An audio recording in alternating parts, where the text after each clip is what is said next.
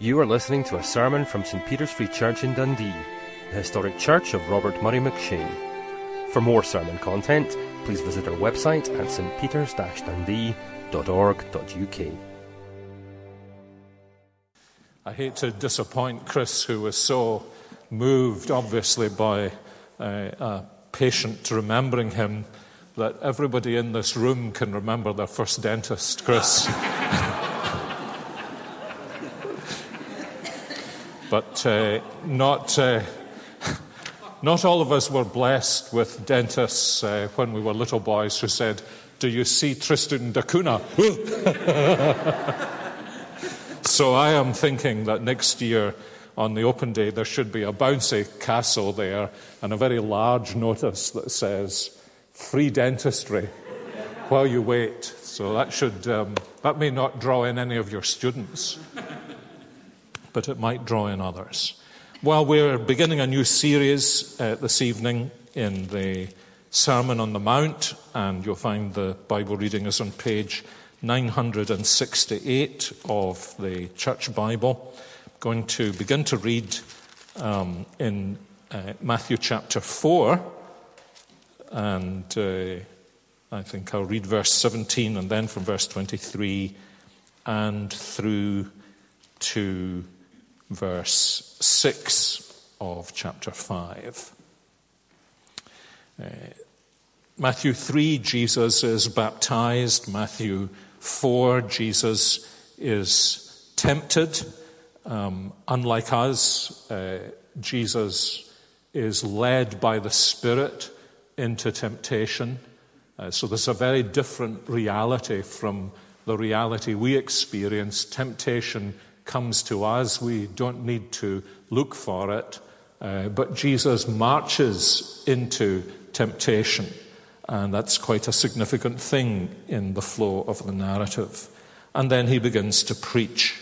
And chapter 4, verse 17 tells us in summary form about that preaching. From that time on, Jesus began to preach, Repent, for the kingdom of heaven is near. Or we might put that the other way around the kingdom of heaven is near. Repent. And Jesus, verse 23, went throughout Galilee, teaching in their synagogues, preaching the good news of the kingdom, and healing every disease and sickness among the people. News about him spread all over Syria, and people brought to him all who were ill with various diseases, those suffering severe pain the demon possessed, those having seizures, and the paralyzed, and he healed them. Large crowds from Galilee, the Decapolis, Jerusalem, Judea, and the region across the Jordan followed him. Uh, the beginning of Jesus' ministry was very like um, the run up to the referendum. Um, word of mouth, discussion in the street. Have you heard what Jesus is doing? And the news spread all over Syria. It's, re- it's it is really amazing. Huge crowds coming. And then when Jesus saw the crowds, I think we should notice how Matthew describes it. When he saw the crowds, he went up on a mountainside and sat down, and his disciples came to him. And he began to teach them, saying, Blessed are the poor in spirit, for theirs is the kingdom of heaven. Blessed are those who mourn, for they will be comforted. Blessed are the meek, for they will inherit the earth. Blessed are those who hunger and thirst for righteousness, for they will be filled. I think it's always good when we begin a new series anywhere in uh, the church life that we ask ourselves, uh, why are we doing this? Um, why, when we have this big Bible, two Testaments, 66 books, and this long 28 chapter gospel, why are we going to study three chapters, the Sermon on the Mount? Uh, there are several answers to that. Actually, the first part of the answer is the same in every series. It is because this is part of God's Word. And as you remember, Paul says at the end of 2 Timothy 3 all scripture and every part of it is useful for us for four things for teaching us so that our minds are clarified about the gospel, for reproving us so that our consciences are touched by the gospel, for correcting us, that is, transforming us, taking us from being wrong and mixed up to being transformed and reintegrated and recalibrated. And also, the Word of God equips us to serve Him in, in the church and in the world, in our homes and the places where we live and work and where we study and serve. And this little section of Matthew's Gospel is certainly no exception. It is certainly a passage that has proven itself over the centuries to be hugely profitable for the people of God. We are not going to engage in a long series. We, God willing, will be finished by uh, Christmas time. My uh, concern is not that we focus our attention on every jot and tittle in the Sermon on the Mount, but that we that somehow or another we get the structure of our Saviour's teaching because this is a very clearly structured sermon. This actually may be the most, I don't mean this sermon, I mean this Sermon on the Mount, may be the most clearly structured, the most logically connected sermon that has ever been preached. And so it's hugely helpful to us to enable us to think through how the gospel works in the Christian life in a coherent fashion that will give stability to our lives and it will also give coherence to our Christian witness. And of course, that's not an insignificant thing because uh, there is another reason for studying the Sermon on the Mount. Uh, it is, it's always good to focus on Jesus, isn't it? All scripture focuses ultimately on Jesus but there are some passages that actually come to us from Jesus. So this is Jesus speaking about Jesus to people who belong to Jesus. So, in a way, we couldn't get any more Jesus than that. At the same time, one of the things that makes it important for us, all of us younger and older Christians, to be familiar with the Sermon on the Mount uh, is because it's a real connection to, uh, still in Scotland, probably large numbers of the population. This is the passage in the New Testament that everybody is supposed to love. Don't like that, Paul? All that business about who Jesus is, that's a bit difficult to talk about. I absolutely love the Sermon on the Mount. Judge not, do to others salt of the earth. And uh, one of the reasons it's important to know the Sermon on the Mount is because it enables you to think, although not necessarily to say, saying comes later, it enables you to think this person has actually never read the Sermon on the Mount.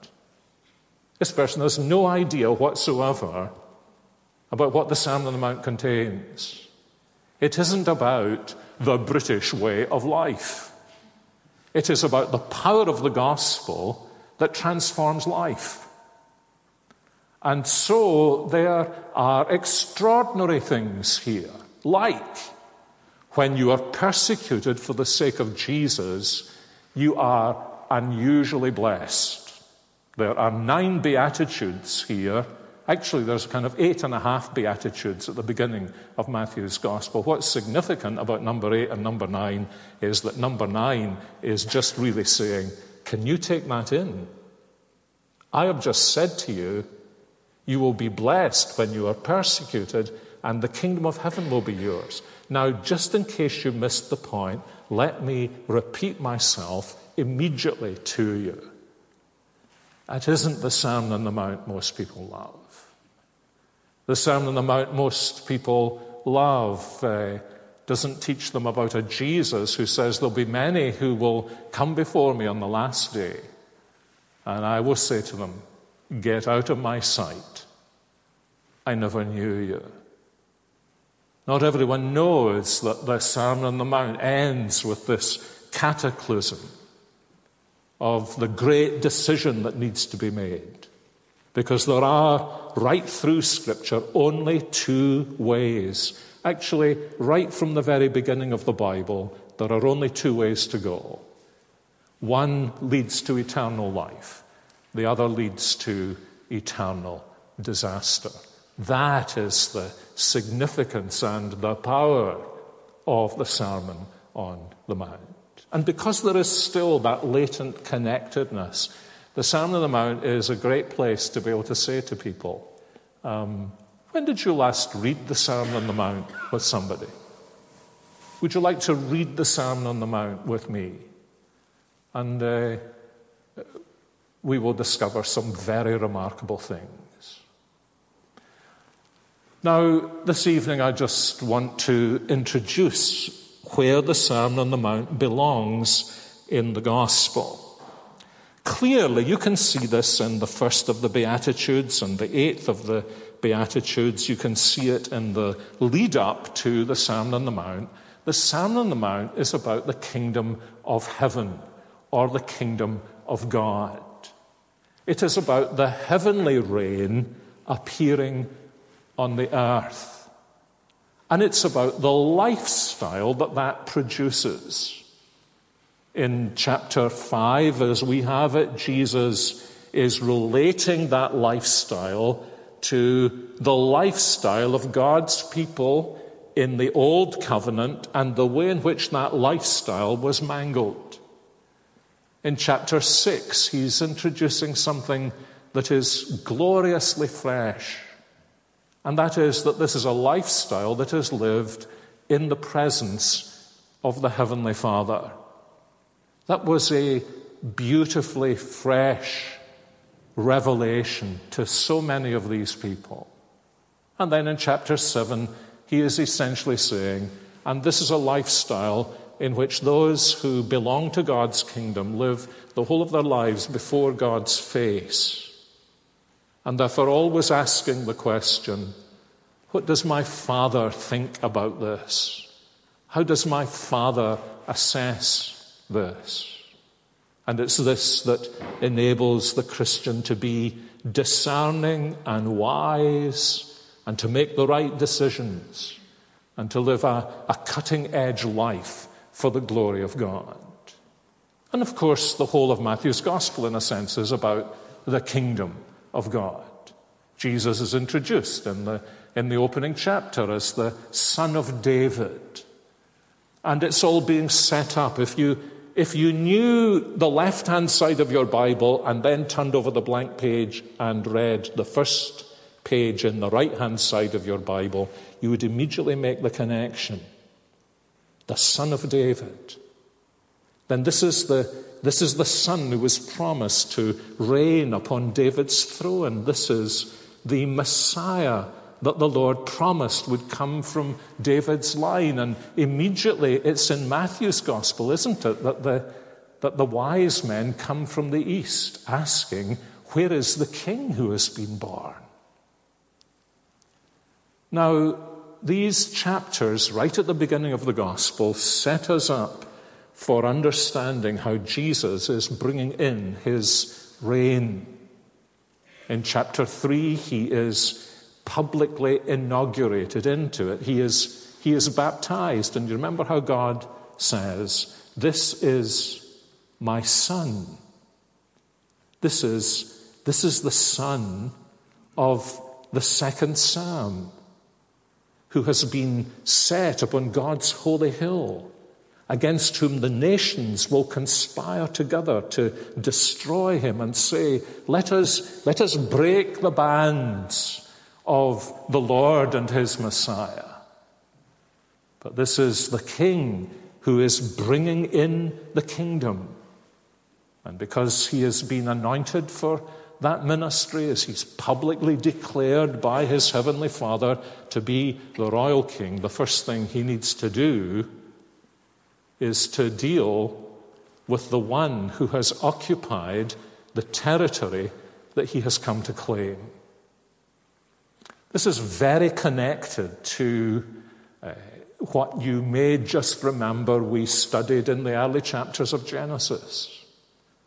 That when God made man in Genesis 1 26 to 28, he made him to be his image and royal son, to be a little king in an earthly kingdom as a kind of representative of the great king in the cosmic kingdom. And he gave him dominion. But he forfeited the dominion in Genesis chapter 3. He lost his crown. He came under judgment. The, the world that he was supposed to make fertile was the world into which he would sink. He was supposed to subdue the dust and make it fruitful, and instead he becomes part of the dust. And the great thing that Scripture emphasizes is this God wants his kingdom back where he intended it to be. You know, if you owned a great painting, um, for all I know, you may own a great painting, but a valuable painting, and somebody stole it. And then uh, uh, P.C. Smith came around with a smile on his face and said, Sir, I'm very glad to tell you we've caught the thieves who stole your painting. You would say, Well, that's very good, but what you would be asking would not be the identity of the thieves. You would want to know whether they got your painting back. Now, that's what God is interested in. The painting has been marred, the sculptor has been stolen, and he, he wants it back. And so his son comes. Remember uh, Newman's hymn? His son comes as a second Adam to the fight, and to the rescue came. And instead of in the garden, Jesus in the wilderness, and he undoes what Adam had done. He does what Adam and Eve had failed to do.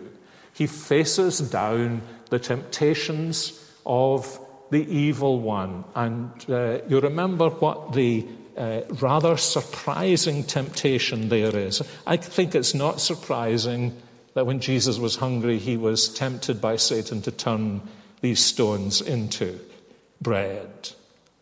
But I wonder if you've noticed that uh, in Matthew's gospel, significantly, the climactic temptation is this just bow down before me, and all of these kingdoms will be yours. Now, at first sight, my response to that is to say, oh, easy one to deal with. Why would that be? Why would that be a real temptation? Why did Jesus not say, come on? Why is that? Why does that, as it were, almost grab Jesus' attention? Because that's actually what he's come to do. He's come to regain the kingdoms of this world. He's come to restore them, to bring them back to his heavenly Father. 1 Corinthians 15 describes exactly that. So, the reason this is a real temptation to Jesus is because the devil is offering Jesus the very thing he came to get. And he can get it without the cross. But of course, he understands that if he seeks to get it without the cross, instead of gaining the kingdom that's promised, he simply repeats. He doesn't undo what Adam and Eve had done. He simply repeats what they had done. And the whole miserable situation is made even more disastrously bad. But he overcomes, and Satan sneaks away. And then you see, having defeated Satan, he's been anointed as king he has shown that he is king by defeating the evil one on enemy occupied territory. He is actually, it's an away game for Jesus. It's like uh, Aberdeen, as I heard on the radio yesterday, people complaining, it's so difficult to play at Celtic. Everybody's against you. And here Jesus has gone into a situation where the whole situation is against him. He's hungry. He's been there long. He is being offered the very thing he came to get. But he withstands the evil one, and uh, the evil one is forced to slink away and to wonder if there's going to be a better time when he can come back and try again. Is there a moment when Jesus is going to be even weaker and maybe he can try again and defeat him? But for the moment, for the first time really in history, he has been absolutely vanquished and overwhelmed. So, what's the next thing Jesus does? Well, he does two things, doesn't he? He tells people the kingdom has come. He proclaims that the kingdom has come. Now, there is one thing you need if there is going to be a kingdom you need a king. You can be a land. You could be the United States of America, which, at least when I last heard, was no longer a kingdom. What you need to be a kingdom you know, if somebody comes to you and says, I'm a citizen of the kingdom of the United States. You might say, well, you may be a citizen of the kingdom of Texas, but you are certainly not a citizen of the kingdom of the United States. Well, why? Because you don't have a king. And Jesus saying, the kingdom has come because the king is here. Now, the kingdom may not look much in a sense geographically, it's just been that little space where he has said in the wilderness to Satan, I'm taking it back, it's mine now. Jesus doesn't leave Satan, Satan leaves him. And now, what Jesus is going to do, if I can put it this way, that just as Satan through Adam had turned the garden into the wilderness, Jesus is going to turn the wilderness into the garden.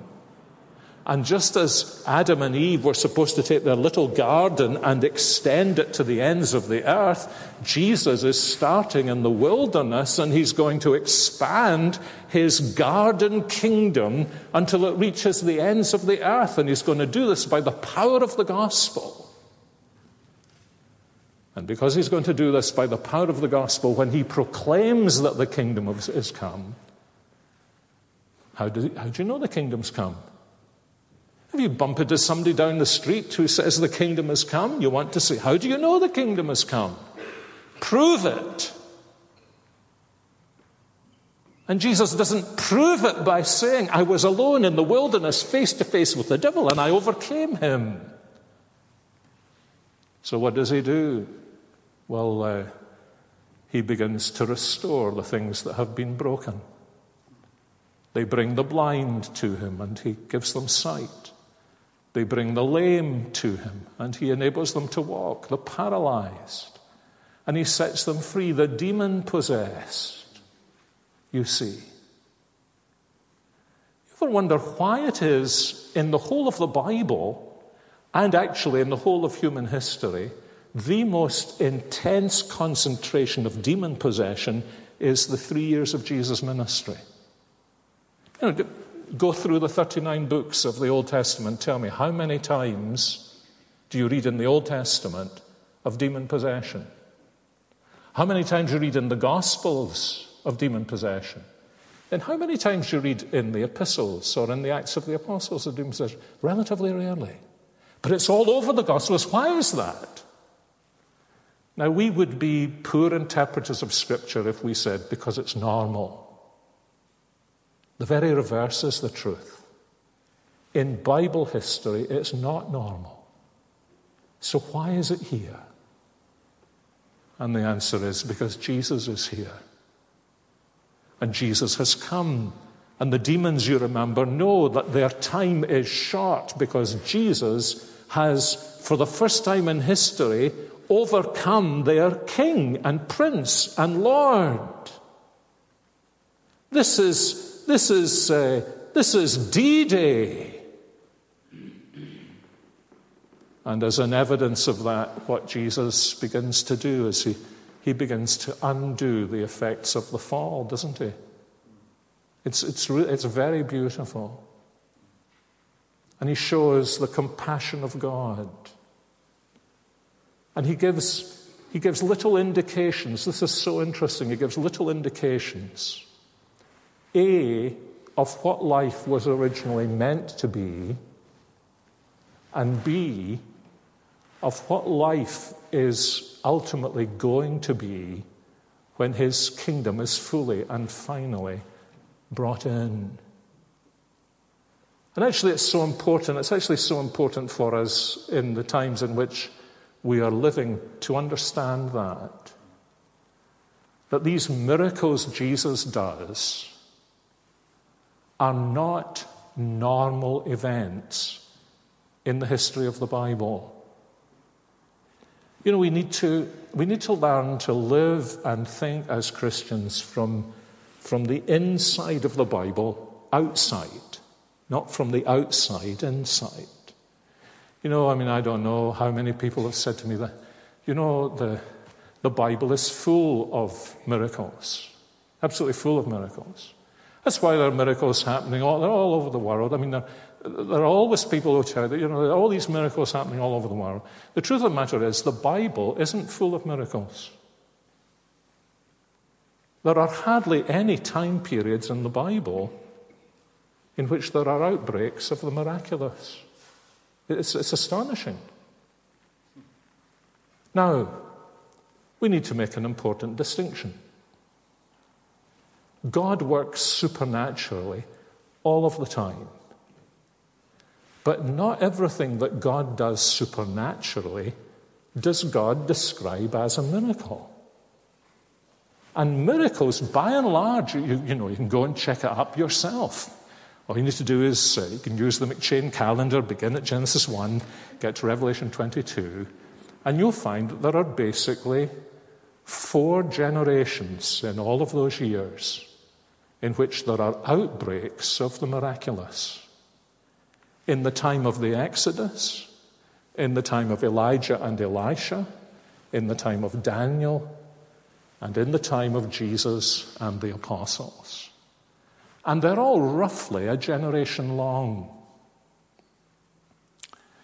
Now, if you've, if you've come from a certain kind of background, that is that is such reverse thinking that it's hard to take in when somebody tells you. You know, if you've been reared all your Christian life on the notion the miraculous is normal, and so the churches where they don't have miracles aren't normal churches, which incidentally is originally a Roman Catholic argument against the Protestant reformers. You, you do need to say to them and to yourself, Can you just show me this in the Bible? Because actually, what I see is, as far as I can see, Isaiah, Jeremiah didn't do any miracles. David sure was a good slingshot, and he was strong. But uh, his life story is not full of the miracles he did. They're actually very rare in the Bible a sum total in these thousands of years of, of maybe 150 years in which there are these, these sudden outbreaks. And they all have very definite things in common. One of them almost always is that the kingdom of God is under immense attack. It's, in, it's under threat of total destruction. And God comes to redeem and to protect his people.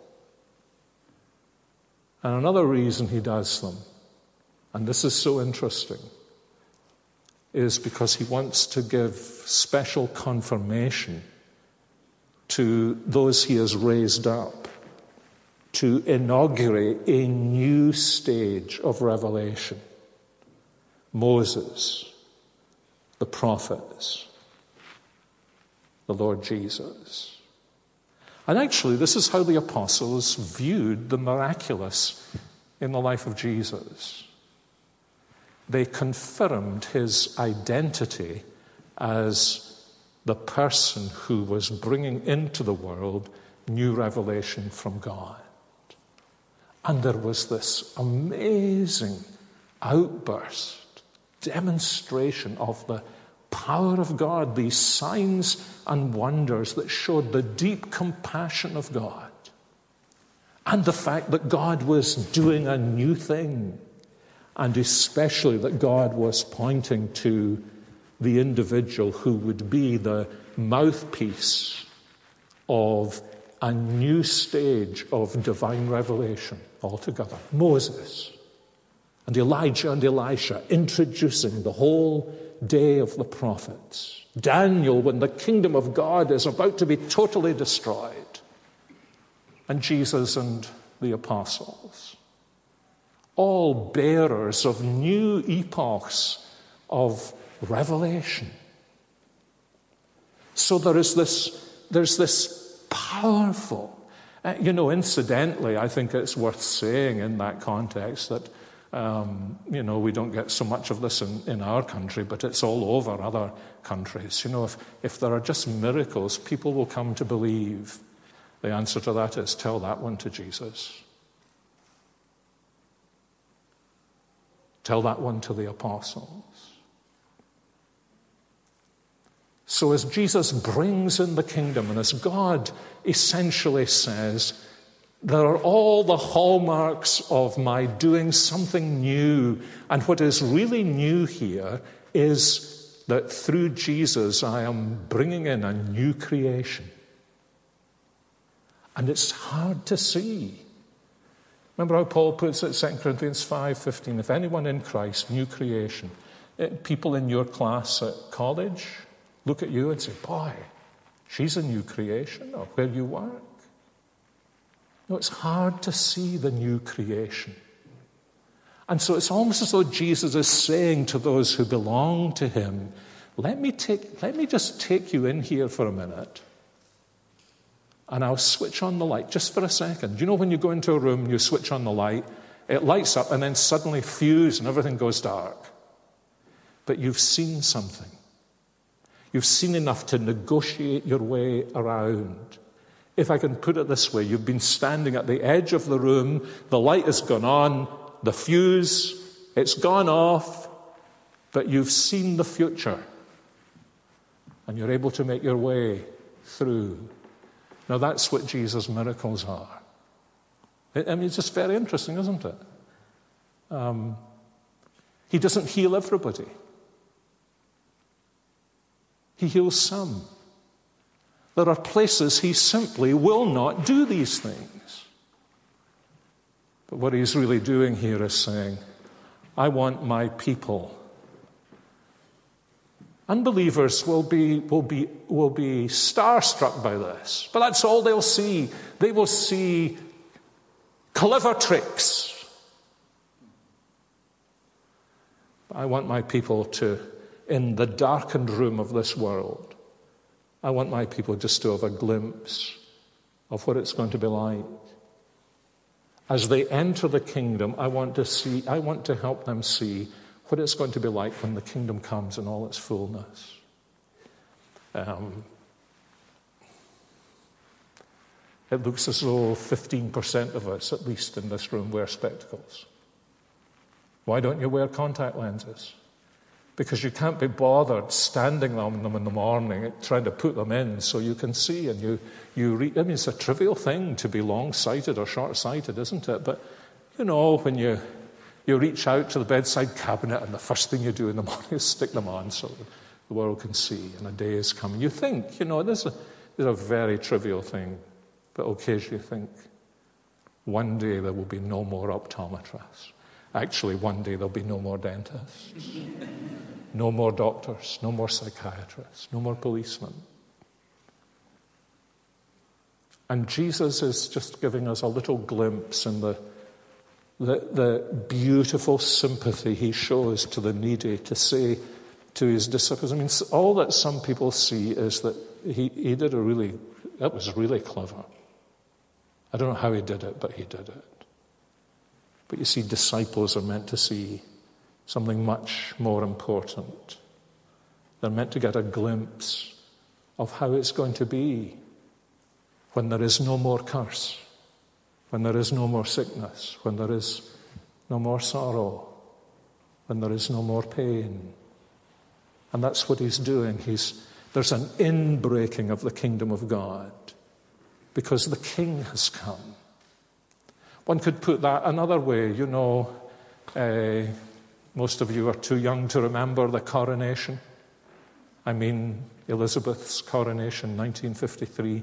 Every child in the land was given gifts. It was, it was, it's the only time in the last 60 years that every child in the land was given gifts. So, why? Because her reign was being inaugurated. That's why. Of course, the gifts turned pear shaped. I got a mug with candy in it. I wish I'd kept it. I could have sold it on eBay for a small fortune. So, because it is not our Saviour's intention that this should continue indefinitely, any more than it was the Lord's intention that the miracles that were done through Elijah and Elisha should continue indefinitely. They were very rare between their time and Daniel's time. He is going to do something, in a sense, more strategic than just his own miracles. He is, if I can put it this way, going to leave glimpses of the future behind in his disciples, who will be men and women and young people who will live the life of the kingdom of heaven even while they're here on earth. And that's what this sermon is really all about. And that's why it begins with these Beatitudes. Um, what comes to mind in the Old Testament when I say, blessed is? Well, if you know the Old Testament, it's the second psalm, isn't it? And the first psalm, the first psalm. The psalms actually begin with these words This is the blessed life.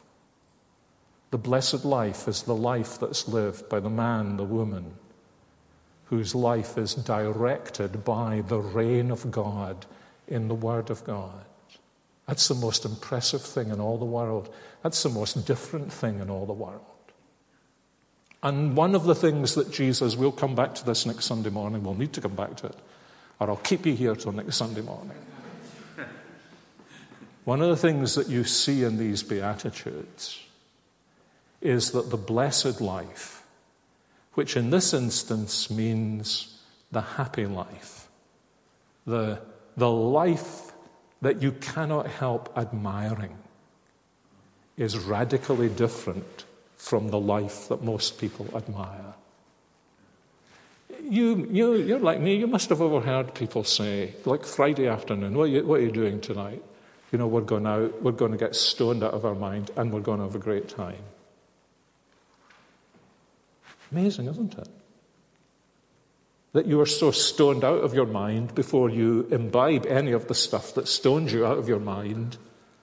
Actually, to be out of your mind already in thinking that's a great time.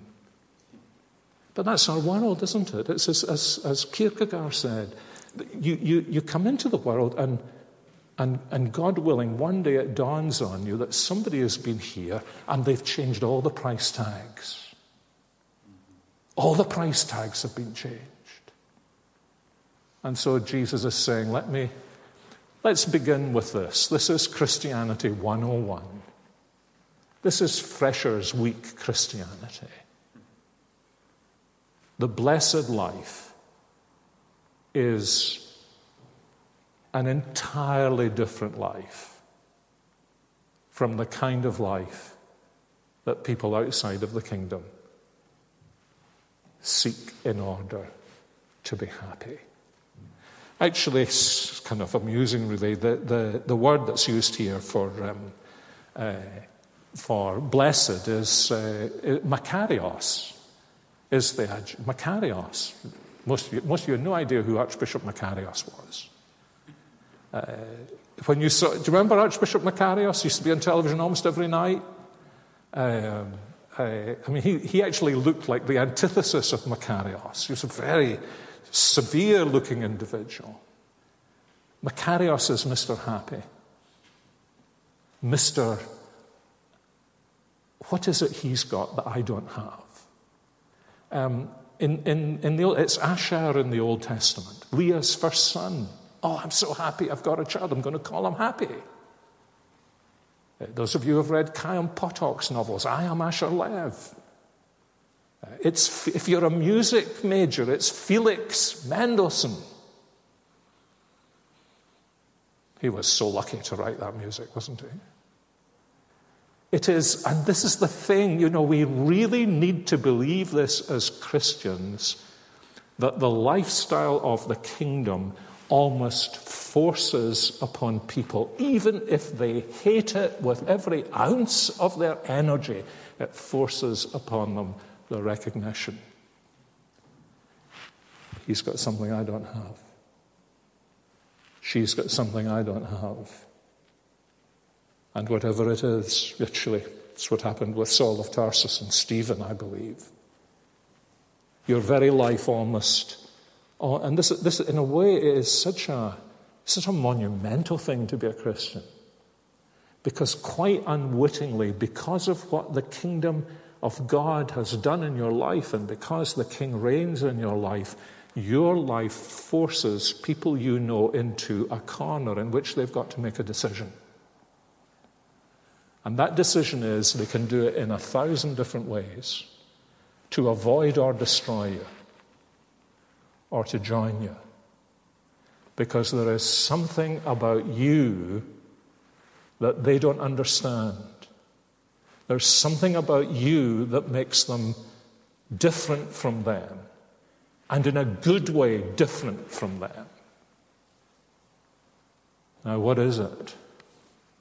Well, let me just read the Beatitudes and uh, then I'll pray. The really, the really life that's worth having is the life of the person who is poor in spirit, because that's the person who possesses the kingdom of heaven.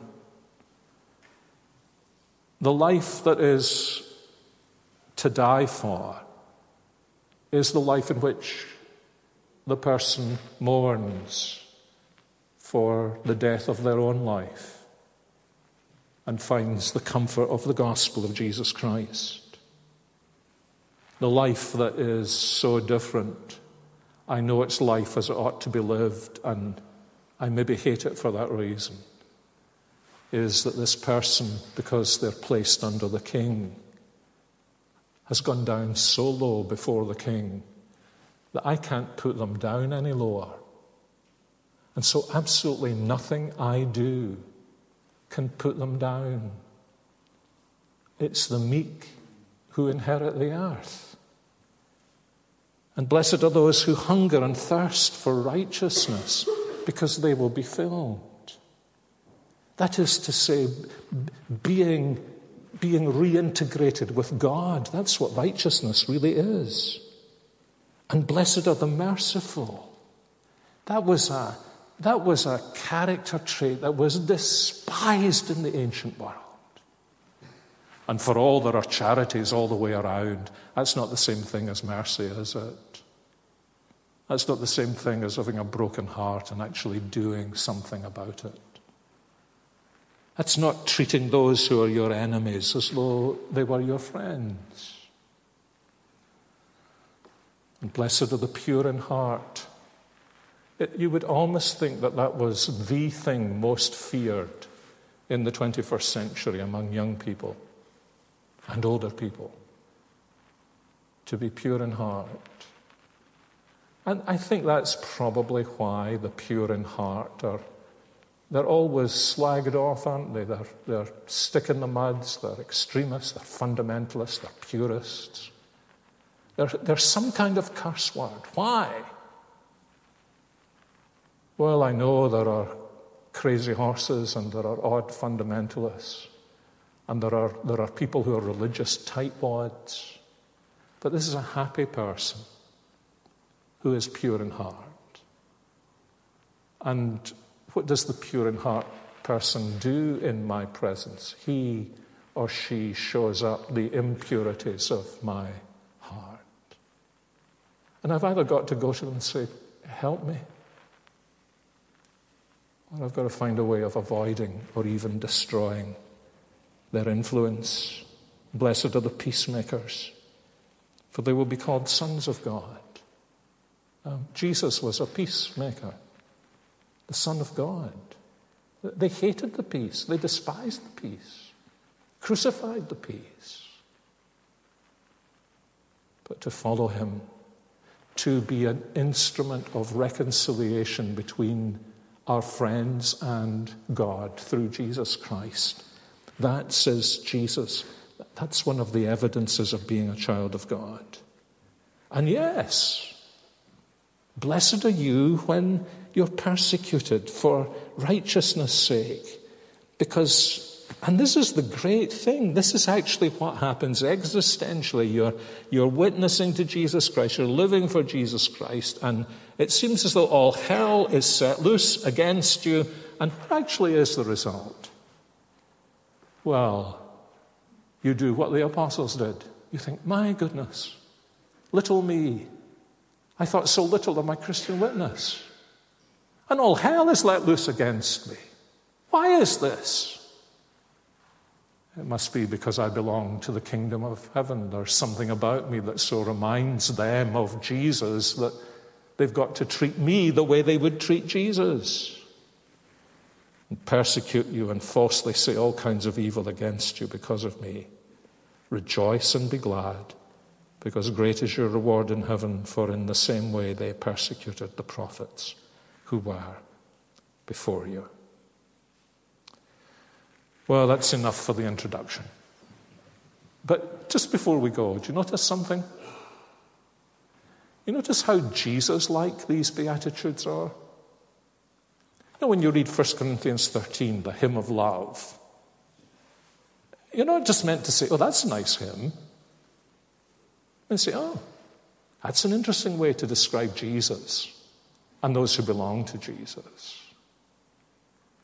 And that's what the Beatitudes are doing. At the end of the day, they can all, they can all be embraced into the, this one Beatitude, which is this Blessed is the man or woman or boy or girl or young person who is growing more and more like Jesus.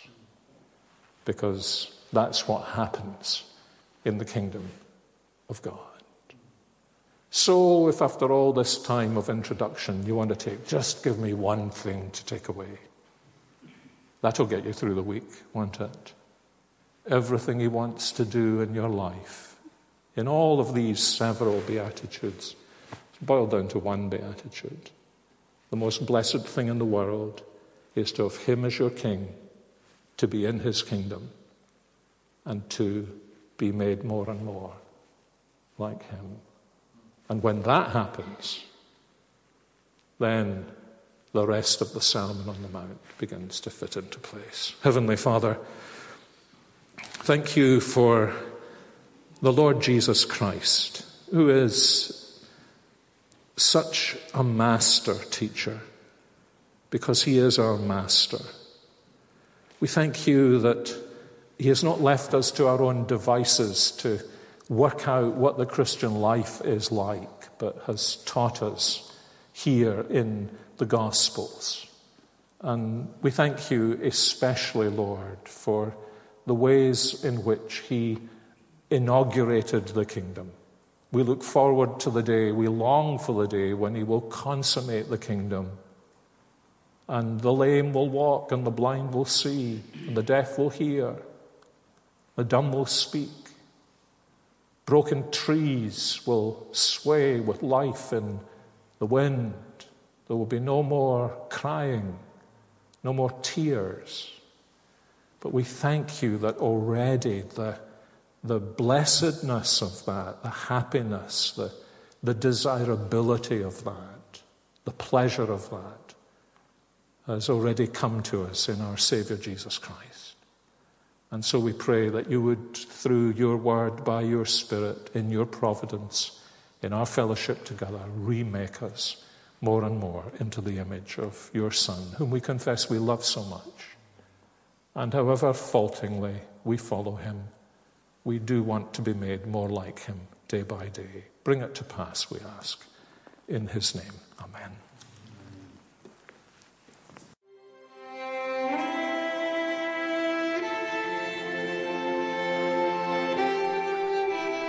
Thank you for listening to this sermon from St. Peter's Free Church in Dundee.